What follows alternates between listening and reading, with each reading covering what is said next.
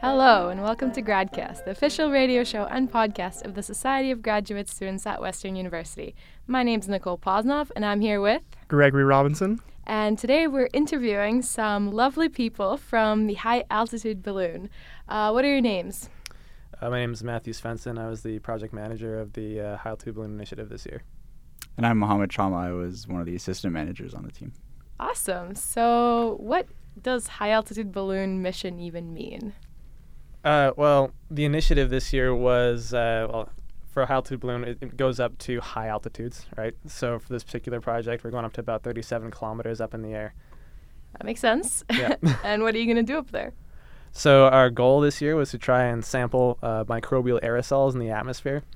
So we had these uh, chambers that were designed to open and close at certain altitudes, and uh, there would be air flowing across these these uh, rods that are on these chambers. And so when they were opened, exposed to the airflow, uh, they would collect particles for us, right? And uh, we'd then look at these particles uh, after the flight and then analyze them and see what kind of bacteria we were able to collect. So I think I'm the only one here that doesn't have a geology background. Correct me if I'm wrong, but I got a few questions for you. So you're saying Yes. that there are microbes in the air, just floating in the air, 39 kilometers above our surface, Potentially, we're not yeah. sure. So, potentially. So yes. that's what you're trying to find out. yeah. How? Just out of curiosity, how far up is 39 kilometers? Can you give it in like retro? Like, can you compare it to something In else? Eiffel Towers. No, I don't yeah, know. like like how I I don't know how far up that is in terms of our atmosphere. Uh, well, like I know how long 39 kilometers is, but So, like so the atmosphere is actually quite large. It- Okay. it'll- there- there's atmosphere up to several hundred kilometers. Uh, so by going up to 39 kilometers, we're kind of probing the lower stratosphere, okay, um, which is all, again, it's still a very low pressure environment. The sky up there looks black during the day because the air density is so low. yeah, Uh, so it kind of feels like you're in space, but there's again, there's still a lot of atmosphere above you. okay, What's the temperatures reach up there? Uh, so we measured temperatures of minus 50 degrees. Oh, wow. Uh, minus 70 degrees. Yeah. it's so if very you cold. were warm enough, could you could a person live up there? Like, could they breathe? absolutely not, the pressure is way too low. Okay, Um, that's a silly They would question. What was I suffocate. thinking? Not a Interesting. geologist. exactly. Yeah. how, how how tall is like uh like the CN Tower or something in comparison? Would it be like a kilometer up? or- Maybe. No idea. that's a good question. I, maybe. I- I don't know. Maybe I don't know. Um, all It's, right, uh, between us and How Guelph? many That's football like- fields? that's everything's vision of football fields. yeah. That's like in Alright, American 40 yards. kilometers. We're in Canada here. It's like 370 football fields, yeah. For I guess for 400 football fields straight up, something like that. That's a lot of football fields. yeah, Wow. it, It's it's a few, yeah. it takes the balloon about uh, two hours to reach that altitude, and it's rise it's rising at around five to seven meters a second. So it's going pretty fast, and it still takes you, Yeah, like, so if two it's- hours. two hours to go 37 kilometers. So it's like almost 20 kilometers an hour, pretty much. But like it's Yeah. changing, I guess, in speed. Yeah, that- Yeah. that's Yeah. a good way to. It, it does slow uh, Yeah. down as the air pressure drops. So the higher it gets, this- it does slow down a little bit. Oh, interesting. yeah. I And think it- it would take like, as a non-geologist here, I I would think it would take time to like it would gain velocity, because like when you start a car, like you start slow and then you get faster. Well, but I guess in this way, it's just it's all about balloon pressure, right? yeah. So so there's so there's two major kinds of balloons. There's the hot air balloons and helium balloons. We use helium balloons. Okay. Uh, it's basically when you shove a bunch of helium in this balloon, it wants to get up really quickly Yeah. because the rest of the air is pushing it very hard. Right. Roughly speaking, and So, so, it- it's like a high pressure, and then the inv- like surrounding is low pressure essentially. So No, on the surface, reverse. there's a lot of air pressure Yeah. that wants to get that helium away. yeah. So the helium will initially rise very quickly, Okay. and then as the air pressure drops, uh, the helium will kind of settle down a little bit, but Interesting. it'll still keep trying to rise. That is fascinating. My mind is being blown right now. It's very cool. Yeah. Yeah. So what what exactly did you guys collect up there? So we're collecting uh, these things that are called bioaerosols. So you Okay. think about anything that's aerosolized, right? You think about like a really small particle that's floating around in the air, right? Yeah. So this is a really small particle that was living at one point, or that has some kind of organic component to it, right? Okay. So things couldn't actually just live in suspension up there, I guess. Well, we don't know. Um, Yeah. And this is kind of a first step towards uh, a project that could eventually maybe uh, tell us more about something like that, right?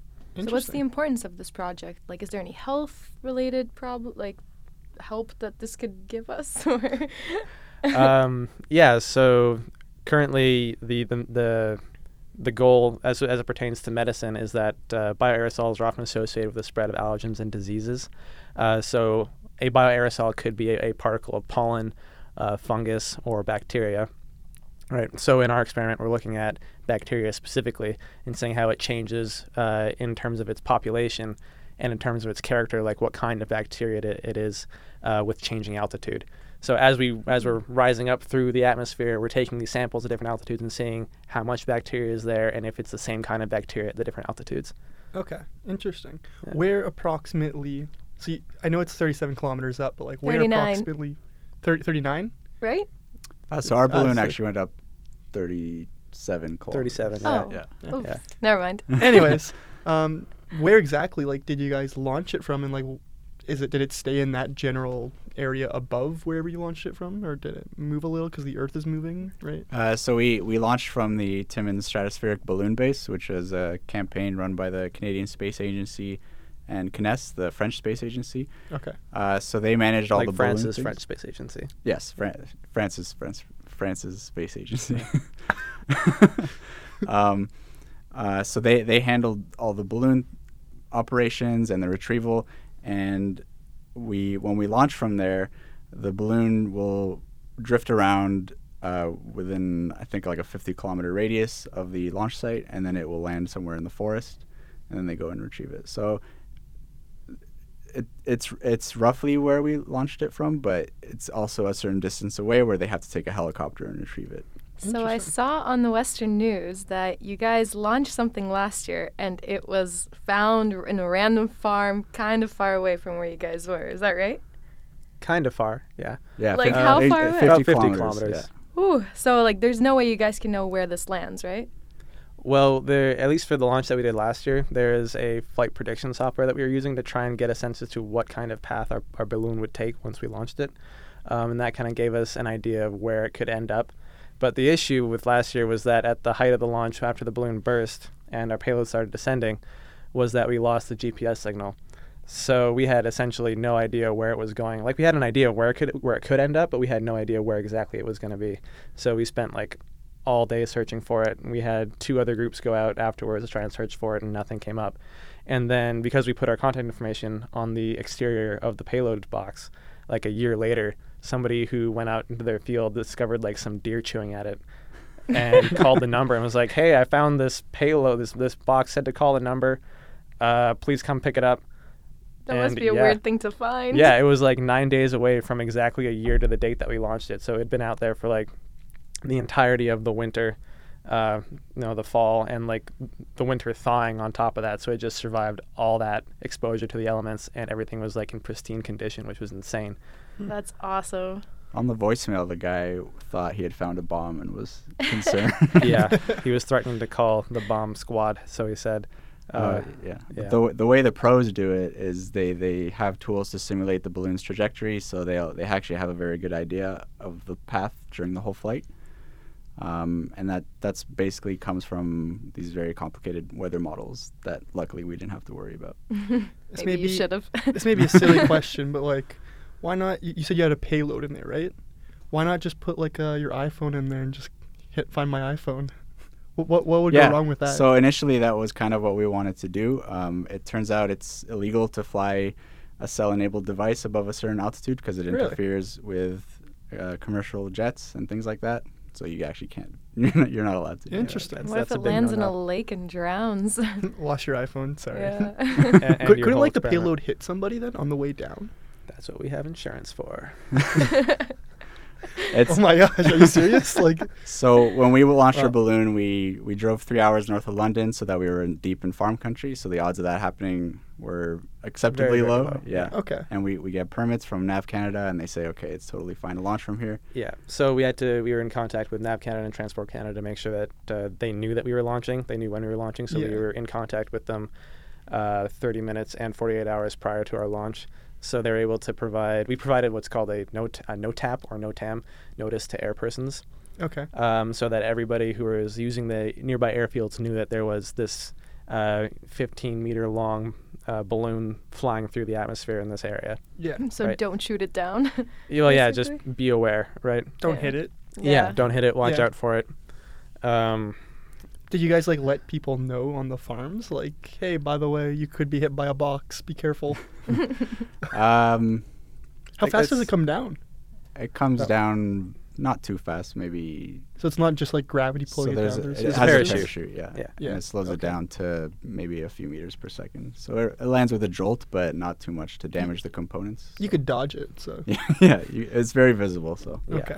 So this year you guys avoided the complication of not being able to find your balloon at the end, right? Like you guys retrieved it. yeah, so this year the CSA handled the retrieval. Oh, good. Uh, so like I mentioned, they have a helicopter. They flew out. They didn't lose the GPS signal. Yeah. And the advantage of launching from Timmins is that there's it's quite empty all around, so it doesn't even land in a farm. It lands in like wilderness. What other types of complications did you cu- guys run across this year? Uh, well, I guess we could start with the short So- circuit. Did, Yeah. did it did it go well? First of all, Yeah, well, the actual Yeah. launch itself was a huge success. Yeah. Um, all of the sampling chambers operated as we intended, uh, more or less, except for one, which we kind of had to figure out a solution for in order to make it operate properly, uh, which I guess we could talk about in a second. Yeah, and that worked. Um, but th- I guess one of the major problems was So this. our, our main challenge was that we still had quite a lot of work to do when we arrived at the base. Um, and so we arrived on the base four days before the opening of the launch window. So that's the, the period of time that they want to launch their balloon in. Um, but it was, it was quite rainy for a few days, so our launch got pushed. And that actually helped us a lot to finish building and, and debugging our problems. Um, but yeah, our main challenge was working almost 24 7 to get our payload finished. And every time you try to solve a problem, you know, like six more problems show up that you have to solve along the way. Yeah. Uh, and you know we weren't the only ones in that boat. It seemed like uh, essentially, more or less, most of the people who were on this gondola with us, who were also putting experiments on this gondola, were working pretty pretty much twenty four seven at the base for all hours, pretty much. yeah, but the base was a pretty magical place to work on Yeah. because uh, it was just filled with like other scientists uh, who were working on their stuff, and they had tool sheds and a lot of just a lot of experience, a lot of tools and knowledge around the base. Yeah, there's a lot of uh, a lot of stuff that was accessible to us that we weren't expecting. That made our made our lives a lot easier. Oh yeah.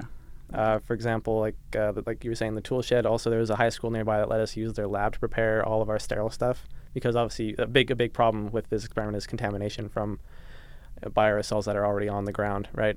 So we had to assemble it in a sterile environment. We had a we were lucky enough to have a local high school that helped us out with that.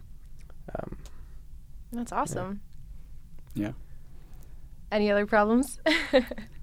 Well, aside from not being as fully assembled as we wanted to when we arrived, uh, there was the issue with uh, electronics not functioning properly. We'll say. Yeah, so yeah, like what what happened was we had finished building our payload and then we went to integrate it on the gondola. Um, what's the gondola? right, so the the gondola is basically the the ship that goes up with the balloon Okay. and it's like a platform for that held like nine different experiments. So we were just one of those experiments on board and there was teams from Saskatchewan, from BC, from Toronto, and they all had built their own experiments as well that were all flying together on the gondola. And the CSA has a system that you need to integrate your payload in with, and it basically just tests that you can like talk uh, over their communication system while it's in flight. So we were doing that test, and uh, we plugged it in. Things turned on. It seemed to be working fine. And then like a few moments later, we could see smoke coming up from our payload, and we all kind of freaked out for a moment. Exploded? and what had Didn't happened was uh, it didn't explode. No, it didn't that's- that's- explode. explode is a it strong was word. just, just a, an unfortunate. Um, how should we say it? It was a short circuit. Yeah. That's what it was. right? Yeah, yeah. We we didn't quite secure the wires down as tightly as we should have, and one of the wires got out and caused a little short circuit, and it fried our uh, our Arduino, which Which was is our a flight computer. Yeah. Yeah. Uh, but luckily, we bought spares because we expected this to happen. we were able to swap it out and build it, rebuild it. And put in the And- safety so that wouldn't happen again. Yeah, we did a lot of good last minute engineering too. We came up with some Mhm. new designs in it. So are you guys That'll like in engineering? Like j- have you done backgrounds in that or like are you in geology and you've just picked things up on the fly? Well, Mo's not a geologist. So yeah, Okay. so the team is quite large. I'm uh, I'm in the physics and astronomy department. Okay. I'm, I'm in earth science, and we've got people from other departments that working with us as well. So we have like a core management team Okay. that Mo and I and Alexis, who isn't here right now, are a part of. Alexis' background is electrical and computer engineering and software engineering. And we've got other people who are on the engineering team that have different uh, expertise within engineering, right? Like mechanical Yeah. engineers. Okay. So People how many like- people like worked in total on your experiment working on this? About 19 people, not including people who were advising us and giving us help along the way. Okay. Uh, so all this whole experiment was based off uh, somebody else's previous work, uh, Noelle Bryan, who did a similar experiment with a different kind of balloon, and we were trying to iterate on her experiment design and then take it the next step where we could actually analyze the bacteria that we found using this method that she had started developing. We were iterating on it in order to also see if we can increase the sampling resolution and get more particles sampled with our with our new with our new design. Um, Okay. She helped advise us the entire well, quite through uh, through most of the project, which was really helpful. It's pretty awesome. Have you got yeah. any results back that you can talk about? Uh, we have well, so the bacteria takes about a month to grow. Oh, and okay. It started growing. So, so to give you more context for that, you can't just collect particles and then tell exactly what they are uh, because there isn't enough of them. You need to let them grow to a point where you can actually determine what the, the uh, character of the bacteria was, and that takes time. Right. So let's assume that these bacteria i particles in the air are dead and you bring it down. Can you get them to come back to life and grow again? Or are you, are Depends you if- assuming that they're alive and then. Nicole. Sorry. I'm actually on this uh, team as well. I'm Yeah. doing part of the biology part, so I can kind Okay. of answer that a little bit. Are Depends you if one of the they're- 19? Yes, I Yeah, am. okay. Yes. Uh, so it depends if they're dormant or dead. So if they're dormant, then yes. And if they're and depending on what kind of conditions that they can grow in, the best. But again, you don't really know what you're going to find. Our Yeah. best guesses are just based on previous data that Noel collected. So we kind of have ideas of what kind of stuff could be found up there. Um, but yeah, I mean, if it's dead, then probably not. then it's just going So you're to. basically just like culturing it and trying Yeah. to see if anything is And then living. sequencing Yeah. it later to identify Yeah. what it is. Okay. That's part of the reason why we had to choose one kind of bioaerosol to analyze for, right? Because you have to choose like a kind of media for it to grow in Yeah. that is better for that particular bioaerosol, that the particular uh, Yeah. organism, right? So did you have any like reference material to give you guidance on like what you should assume is up there or Um, so in the previous work that we were basing our experiment off of, Noel found uh, that each rod collected 500 cells, uh, and then uh, so based on that, we we figure we will also pick up a similar number of, of living material, and that hopefully some of it is culturable. Um, Yeah. That's also a point of comparison to Noelle's work because she we, we used a different method of uh, creating airflow in order to um, s- collect the samples. So with Noelle's uh, method, she had these rods that were coated in, in an adhesive that would uh, collect these particles by impaction, but she had them exposed to the air as the balloon was ascending. All right, so they were on the exterior of the payload box.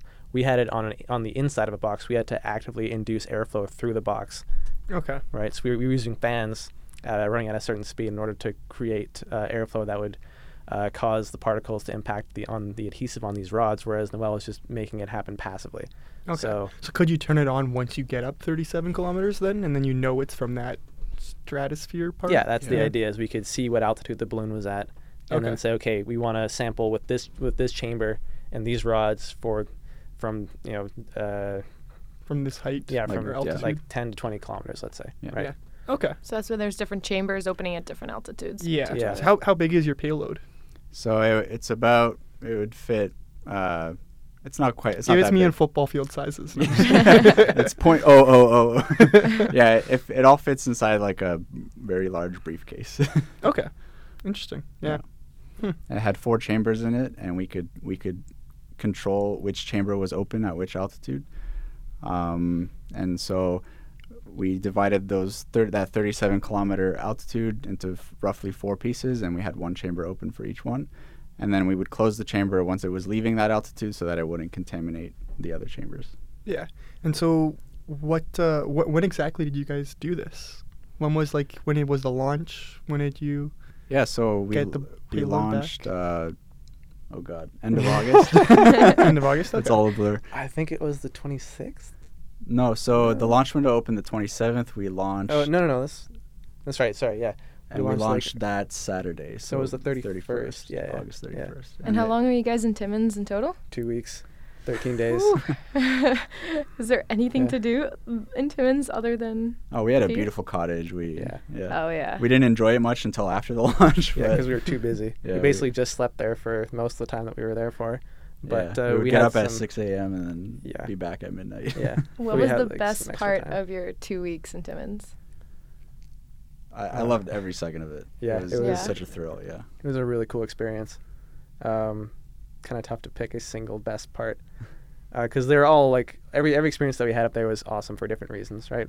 Like the experiencing the balloon, uh, the stratospheric balloon base for the first time was really amazing because there was all these really cool experiments happening, different gondolas being assembled. There was like this really expensive like European Space Agency telescope that was being assembled in the same hangar that we were working in. Um, you know, the place that we stayed at was awesome because it was so like uh, such a nice place to be at to go on back to and relax if we had the chance to relax. Um, But you didn't, it was- but- well, we did. We had a couple extra days at the end that Afterward. we were, that we used. yeah, but definitely the launch was absolutely a highlight. Yeah, the launch itself was Uh, amazing. I remember like the first two hours of the flight just went by like in two seconds. And it's already on its way down. yeah, Yeah, well, it was crazy because like you know, as as you you watch it going up and you think, oh, we have to go and open the first chamber like now. yeah. It was the balloon was launched and it was rising a little faster than we expected. So we were outside watching it go up, and then uh, we were planning to open our first chamber at two kilometers, and we could see that it was already pretty high up. So we had to sprint back to the hangar and get back on our laptops. awesome. So are you guys thinking of doing this next year again? Maybe. Maybe. um, it's tough to say right now. There's a lot to unpack from this year still, and uh, there's a lot of options that we're considering moving forward. Um, we there's definitely going to be another balloon launch coming out of Western in the future. awesome. Um, if someone wanted to get involved, how would they? Well, that's still uh, we're still trying to figure out logistically who's going to be managing what at the moment. That's part of the reason why you know it's still kind of up in the air. Um, obviously, I guess Mo, Mo or I would be able to tell you about uh, kind of this kind of the stuff that's going on, so you can contact us. Um, yeah, I guess at the moment we don't really have a direct answer for that question. Well, you still have to get some of your results back too. yeah, and we that- don't have that any may, of our results just yet.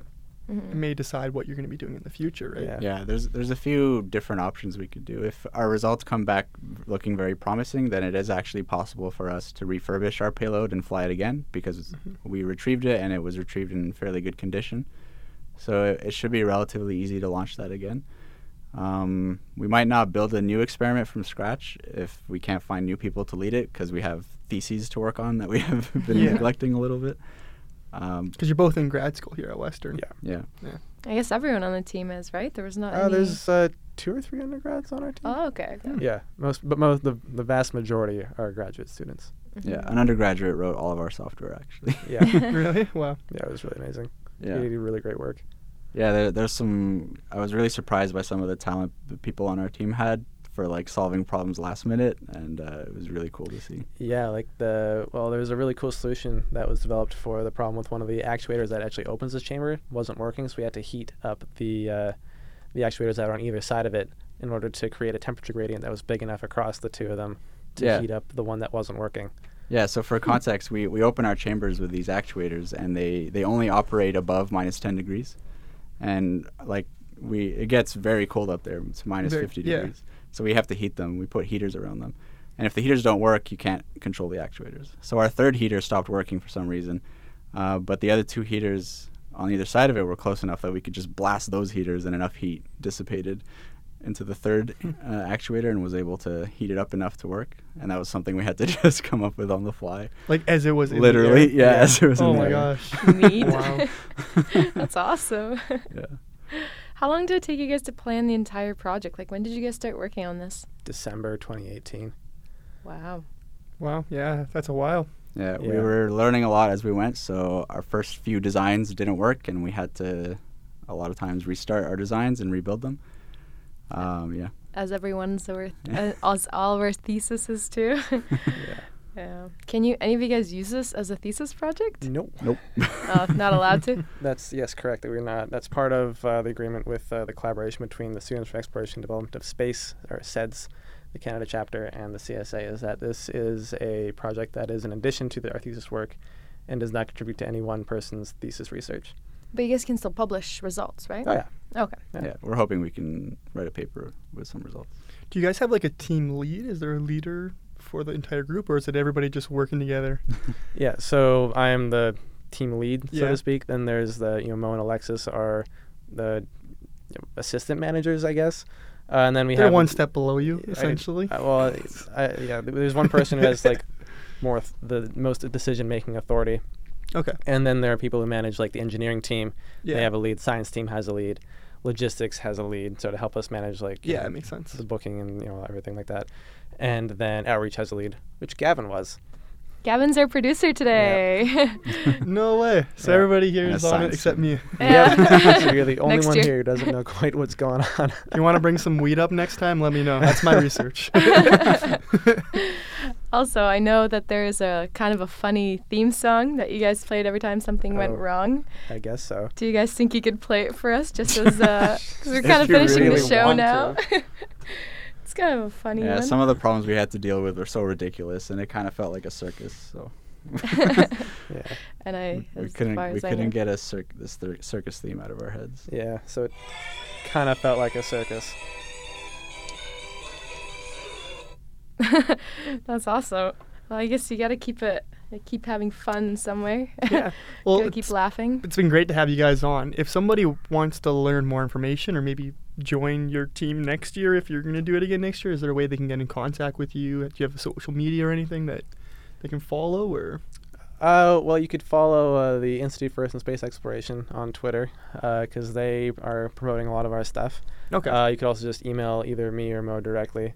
Um, so Uh, we have a webpage Yeah. as well that lists our, all of our team members and a description of our mission. Uh, and there's more emails on there. do you know the, what what the website's called? Somebody here know the website? Uh, I, th- I think if you Google Western High Altitude Balloon Initiative, You'll yeah, find it. it'll, It'll show it'll up, come yeah. up. Yeah. Okay. Well, f- thank you so much for uh, for coming on. I really appreciate it.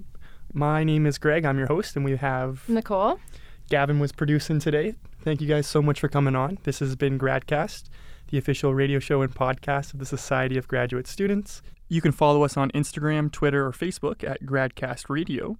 You can listen to us on iTunes, Spotify, Google Play, and YouTube. You can also check us out on gradcast.ca. And you can listen to our episodes every Tuesday at 6 p.m. on CHRW 94.9. If you would like to come on the show as a guest, or if you would like to join our committee to become a host, you can email us at gradcastradio at gmail.com. We have been talking to the High Altitude Balloon team from the Institute of Earth and Space Exploration. Have a great night.